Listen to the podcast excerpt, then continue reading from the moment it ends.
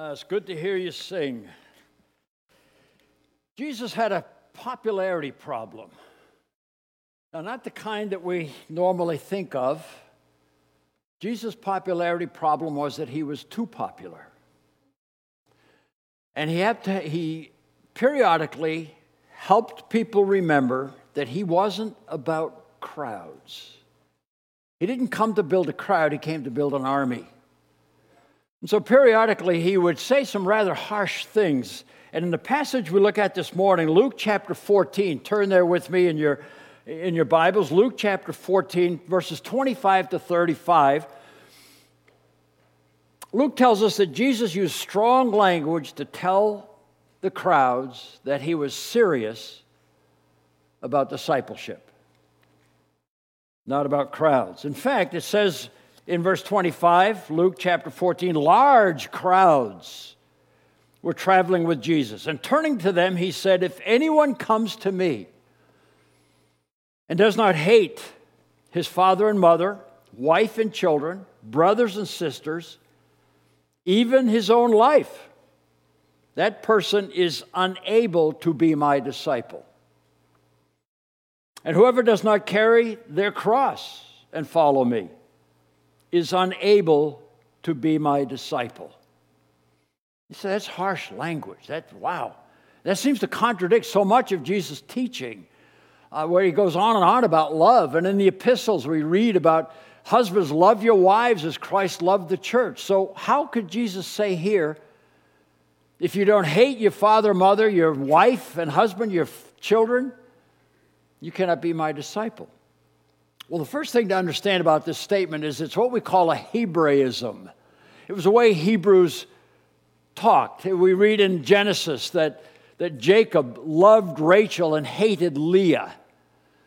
I think if you were to see Jacob standing in the back and say, How in the world could you hate Leah? He would say, What in the world are you talking about? I didn't hate Leah. Well, the Bible said you did. That's a Hebraism. Just like we use words differently today.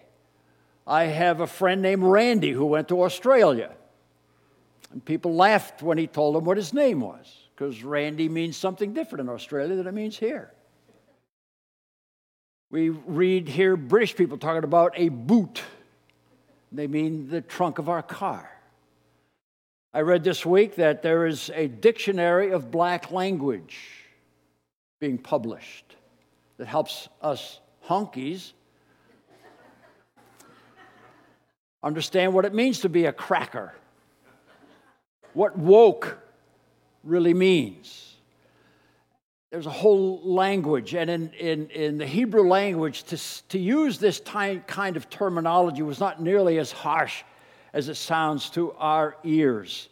Uh, Jesus, another time, said, If you don't, anyone who loves father or mother, or brother or sister more than me, cannot be my disciple. Now, some people try to soften this passage by saying that was this. No, that was a whole different situation. Specifically, here, Jesus was thinning the crowd by helping them understand what, it, what he was all about. And he wasn't all about building crowds, he was all about recruiting and training an army. In fact, in John chapter 6, we read this language here when the crowds, once again, the crowds were getting big, and Jesus said, Very truly, I tell you, unless you eat the flesh of the Son of Man and drink his blood, you have no life in you. Whoever eats my flesh and drinks my blood has eternal life, and I will raise them up at the last day. And some people went in the bushes and vomited. What are you talking about? What does that mean? Well, on hearing it, this, many of his disciples said, This is a hard teaching. Who can accept it? Aware that his disciples were grumbling about this, Jesus said to them, Does this offend you? From this time, many of his disciples turned back and no longer followed him. Jesus said to the 12, a subgroup within the larger group of followers, Jesus said to the 12, Do you guys want to leave too? Simon Peter answered, Lord, to whom shall we go? You have the words of eternal life. We have come to believe and to know that you are the Holy One of God. So Jesus said, I have all these people, these insincere people, people who are looking for the circus. That John 6 one occurred right after the feeding of the 5,000. And the next day, the crowds were coming and saying, Hey, any more uh, fish sandwiches? That was cool yesterday. I'm glad you're bringing the kingdom now. You're going to give us free food. And Jesus said, You totally misunderstand what I'm about. And he said, I want the people who follow me to understand what it means. And, and this, this language that he used there in chapter 14 uh, about hating, it's, it's what he's saying is some of you are going to have to adjust some of your values.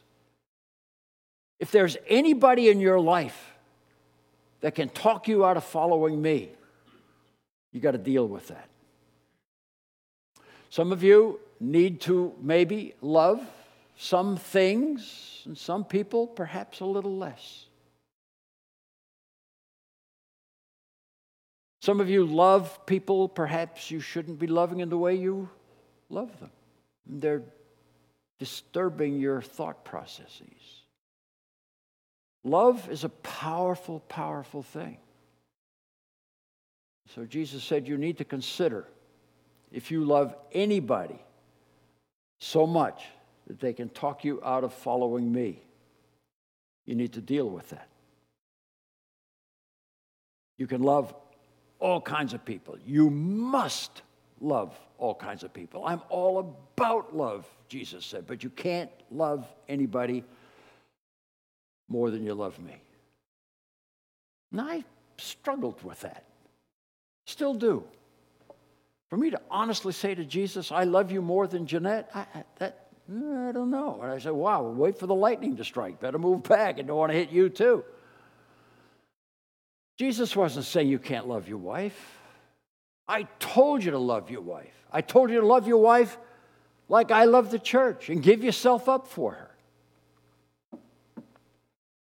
But if your love for your wife gets in the way of your love for me, don't hate her. Don't kick her out. Don't divorce her. The answer isn't to love her less, the answer is to love me more. So, that, that great commandment, the great commandment, love the Lord your God with all your heart, with all your soul, with all your mind. I don't think a day goes by where I don't say, Lord, help me do that. Help me do that. Help me love you properly. Help me love you adequately. So, if you love anybody so much that they can talk you out of following me, you are unable to be my disciple. If you love your own life, this person is unable to be my disciple. If your ego gets in your way, if you can't have everything you want and you can't follow your own dreams because serving Jesus gets in the way of your own dreams, you need to adjust your dreams. I didn't say everybody's got to quit and go to seminary. That's not what he's talking about. Whatever path God has given you to follow, Say, this is the path God has given me. I'm convinced of this. I pray about it. I meditate on it. I live my life absolutely to the full because I'm living it for the Lord Jesus Christ. And when my ego gets in the way of that, I have to deal with my ego. Even your own self, even your own life, even your own sense of values about who you are and who you are becoming, they can never get in the way, Jesus said, of your commitment to me, or you are unable to be my disciple. And whoever does not carry their cross and follow me is unable to be my disciple. When times get tough, when following Jesus begins to cost, when struggles come into your life, we've been talking about the past few weeks, when things don't go the way you thought they should go, following Jesus costs you something people perhaps ridicule or people don't understand. I have a friend named Marv Rosenthal who grew up in a Jewish home. His senior year in high school, he accepted Jesus as his Savior. He went home and told his parents, and they said, You got one week to get that thing out of your system. Made a couple of appointments with the rabbi. Marv went and talked to the rabbi and said, I believe this is true. I cannot abandon it. Came home from school on a Friday. He was a senior in high school. Came home on a Friday afternoon. All his clothes and everything he owned was on the front porch with a letter saying, You will not attend our funerals. You will not attend your siblings' weddings. You are dead to us if you continue to follow Jesus. Marv picked up his cross, followed Jesus, broke his heart.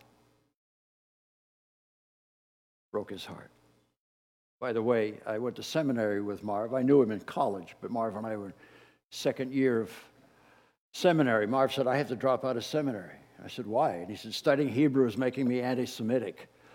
So uh, Hebrew is a tough language. Anyway, that's dear Marv. Now, you remember Jesus, uh, uh, Peter, Peter left his father and left the boats and the nets and became one of Jesus' disciples. You remember that story? Very early on, one of the first disciples. After the crucifixion and resurrection, Jesus went back fishing. Remember that story? And remember, Jesus had breakfast for them on the shore, and they came up, and after breakfast, Jesus talked to Peter. Remember the first thing Jesus said to Peter? Do you love me more than these things and stuff? So Jesus said, I'm not here to build crowds. I'm here to build an army. And I'm serious about it.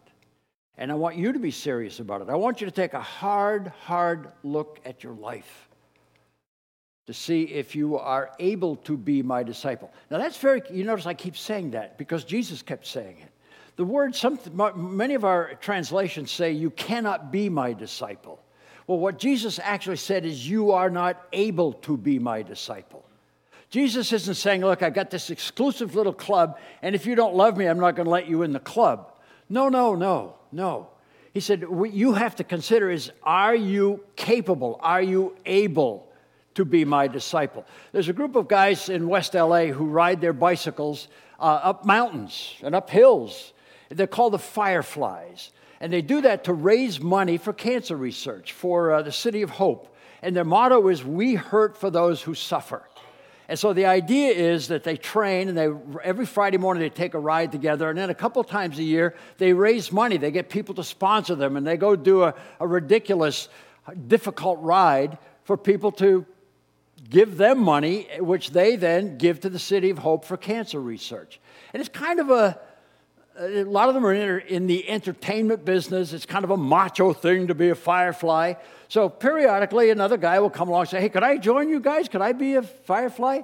They never say no. They never say you can't be a firefly. They say, Do you think you're able to be a firefly? What do you mean? This is tough business. We ride up some of the steepest hills in the Santa Monica Hills and some of these canyons, and we ride fast. We suffer. We hurt for those who suffer. Well, a couple of weeks ago, a guy showed up with his shiny Schwinn, and he wanted to ride with him. They got to the first part of the steep hill, and he started yelling, Slow down, wait for me. And they said, No, we told you what the deal is. You are not able to do this. You see the difference? We didn't tell you you couldn't be part of it. We're just saying you have to be able. You have to make some decisions. You have to go home and train. You're going to have to ride yourself and then get ready so that you are able. And all Jesus is saying is before you decide you want to be my disciple, you better make some decisions in your life. Because I'm not here to build crowds, I'm here to build an army. So, to help them understand verses 28 through 30, he uh, told a parable, pardon me, 28 through 32. He told them a parable. And this parable contains two stories. In the first one, he says, Suppose one of you wants to build a tower. Listen to the language here. Won't you first sit down and estimate the cost to see if you have enough money to complete it? For if you lay the foundation and are not able to finish it, Everyone will see it and mock you, saying, This person began to build and was not able to finish. Just how humiliating would that be? All your neighbors say this poor clown didn't sit down and calculate the cost. You don't just do this on the fly, sit down and figure this out. What kind of a Looney Tune would go out and start building a house, not think through what this is going to cost? So you get this house framed, and then it stops and sits there in the rain because you didn't think it through. Jesus said, Nobody would do that. Nobody smart person would do that. They would calculate if they are able to finish it. They ask the question is it worth it? Is this house I want to build worth what it's going to cost me? And do I have the stuff to complete it? If not, Jesus said, don't start. Count the cost before you make the commitment. And then he told a second story in this parable. Or suppose a king is about to go to war against another king. Won't he first sit down and consider whether he is able with 10,000 men to oppose the one coming against him with 20,000? If he is not able, he will send a delegation while the other is still a long way off and will ask for terms of peace. So, a second way Jesus explained this counting the cost, asking the question, is it worth it? I want to be a disciple, but is it worth what it's going to cost me to be a disciple? Sit down. Ask that question and answer it before you sign on because otherwise you embarrass me, Jesus said. I think there's another way. I, this is a parable. I, think I, look at it in a little bit different way. I wonder if in this second story, Jesus is saying, Look, I'm going to war. I came here to go to war against, wage war against evil. And I'm asking you to join my army.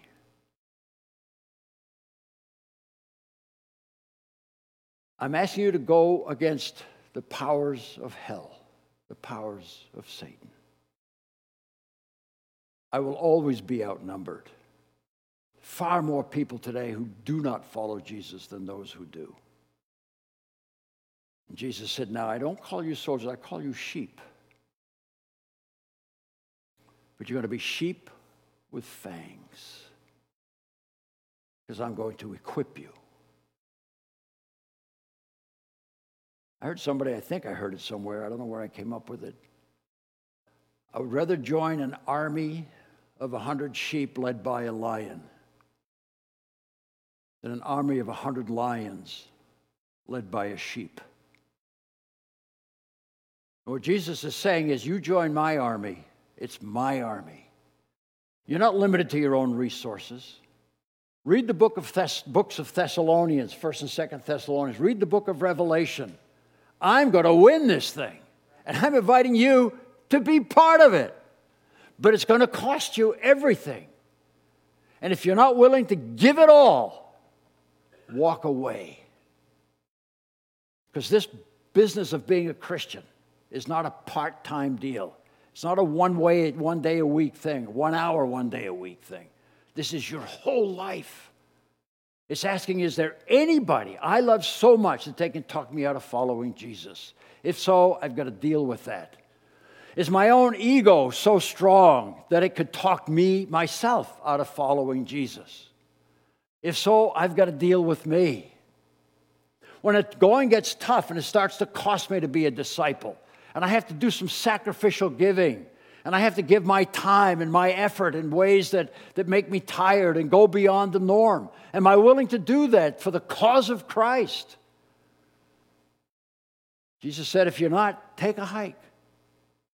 You are incapable of paying the cost, paying the price of what I meant. I'm not kicking you out. I'm not saying you can't come in. I'm just saying count the cost before you come on. Is it worth it? And then notice the word Jesus used. He said, I'm not asking you to be followers. I'm asking you to be disciples. Disciples. What is that word? What does it mean to be a disciple? Well, I looked up the word in Kittel's Theological Dictionary of New Testament Words. When Jesus said, You are not able to be my disciple if you're not willing to pay the price to be my disciple, Kittel says the uniformity of usage, the first thing to emerge from this review of the word that's translated disciple, mathetes, mathetes always implies the existence of a personal attachment which shapes the whole life of the one described as disciple, as mathetes, and which in its particularity leaves no doubt as to who is deploying that formative power. Jesus said, This isn't a part time deal. This isn't a sort of thing. It's a personal attachment which shapes the whole life of the one who says, I am a disciple. The control of the disciples by the one to whom they have committed themselves extends in the New Testament to the inner life.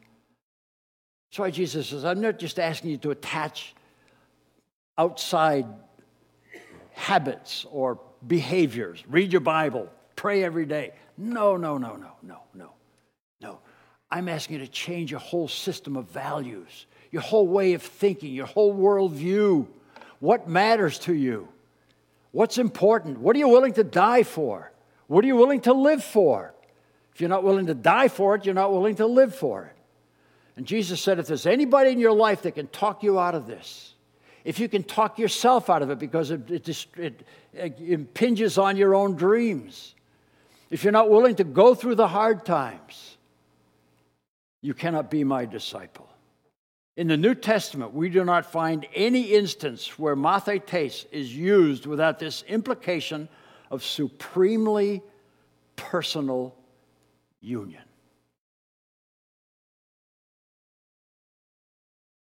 Jesus is asking you and me this morning what he asked Peter that morning on the shore by the lake. Do you love me more than these? And you say, What are these? These are everything. and every one. So Jesus forced, focused back in on forcing us to choose wisely before committing. So, verse 33, he said, So therefore, none of you is able to me by, to be my disciple if you do not give up all your possessions. Everything. Now, give it up means you don't sell it, you don't give it to. It means you own it, it doesn't own you. There's nothing in your life that you're not willing to walk away from for the cause of Christ. There's not anything in your life you're not willing to sacrifice to further the work of Christ.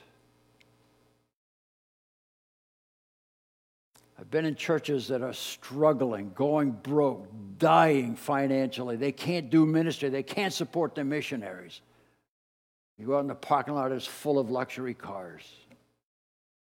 Congregation is full of people with second and third homes, but they can't support the missionaries. Why? Because their stuff owns them. And Jesus said, Go, live it up, enjoy it, but do not call yourself one of my disciples. You embarrass me and you embarrass yourself. If you're not willing to give it all to me, you can enjoy it. You can keep it. It's yours. I'm not taking it away from you. I'm just saying, don't make it such a crucial part of your life that it becomes the focus of your life and I get pushed to the, to the outside. When you focus in on your values, what is the single most important thing in your life? Jesus said, it has to be me, or you will not be able to be my disciple. Not kicking you out, not saying you can't be part of the club. I'm just saying it's your choice. And like some of the folks that start riding up the hill with the fireflies, they self select out. They say, I can't do this.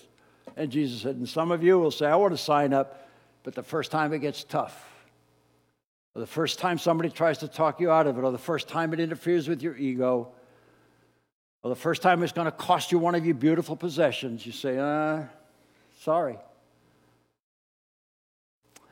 So, count the cost. Is it worth it? Before you say yes, count the cost. But then he added this other little thing, verse 34, which just tr- troubled me for a while. Salt is good, but if it loses its saltiness, how can it be made salty again? It is fit neither for the soil nor for the manure pile. It is thrown out. And then he adds this little phrase He who has ears to hear.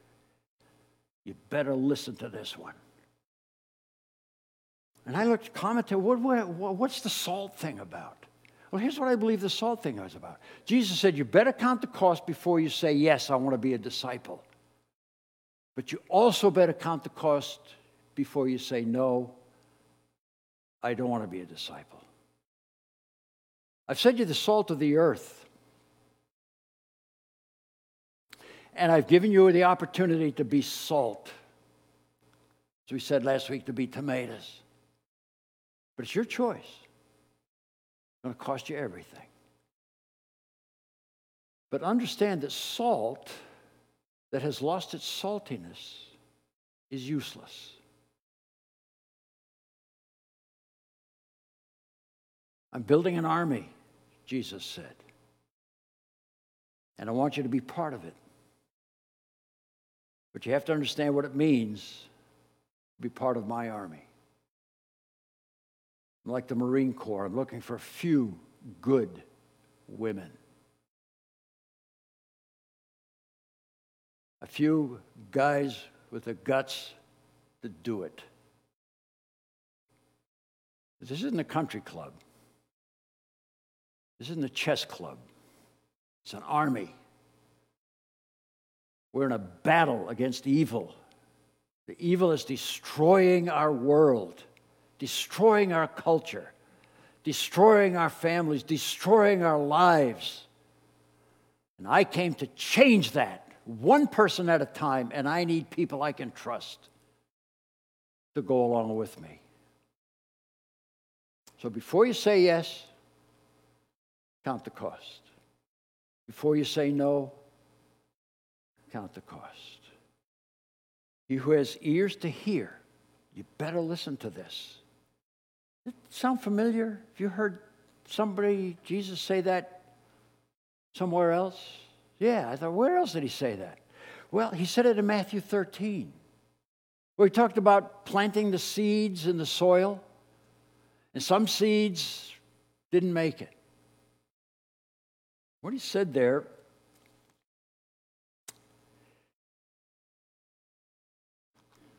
Matthew 13, which is right between Matthew 12 and 14, there it is. The seed falling among the thorns refers to someone who hears the word, but the worries of this life and the deceitfulness of wealth choke the word, making it unfruitful. They were not able to be my disciples. But the seed falling on the good soil, or as Luke puts it, on the good and noble heart. I love that language. On the good and noble heart. They hear the word and understand it. This is the one who produces fruit, a crop, yielding 160 or 30 times what was sown. So Jesus says, I have a wonderful opportunity for you to be used, to be my instrument, to be my disciple, and I will produce fruit, fruit through you and you say, Is it worth it? Is it, well, what is this fruit? What is a f- fruitful life? Well, it takes many forms. I, I'm just going to brag for a moment. On September 1st, I'm going over to Vanguard University at Costa Mesa because one of my former students, who was in sort of a dead end job, who I believed had a lot more to offer, and invested in his life, I am Jesus' disciple, and Jesus said to me, You go and make disciples. Well, Ryan is now the new provost at this university. And he's invited me to participate in his induction, whatever they call that thing, the ceremony with the robes and all that jazz. What a privilege. But you know, when I go over there, I'm going to spend some time with his family. You know, those four kids are going to call me Pop. Because Jeanette and I were Pop and Nettie, and we have kids all over this country who call us Papa Nettie. Because as Jesus' disciple, we discipled them. Is it worth it? You bet. Fruit? Yeah. Yeah. And look where you're sitting. This is the fruit of guys named Doug Gerard, Dan Denning, David Ludwig, who kept this ministry and built it.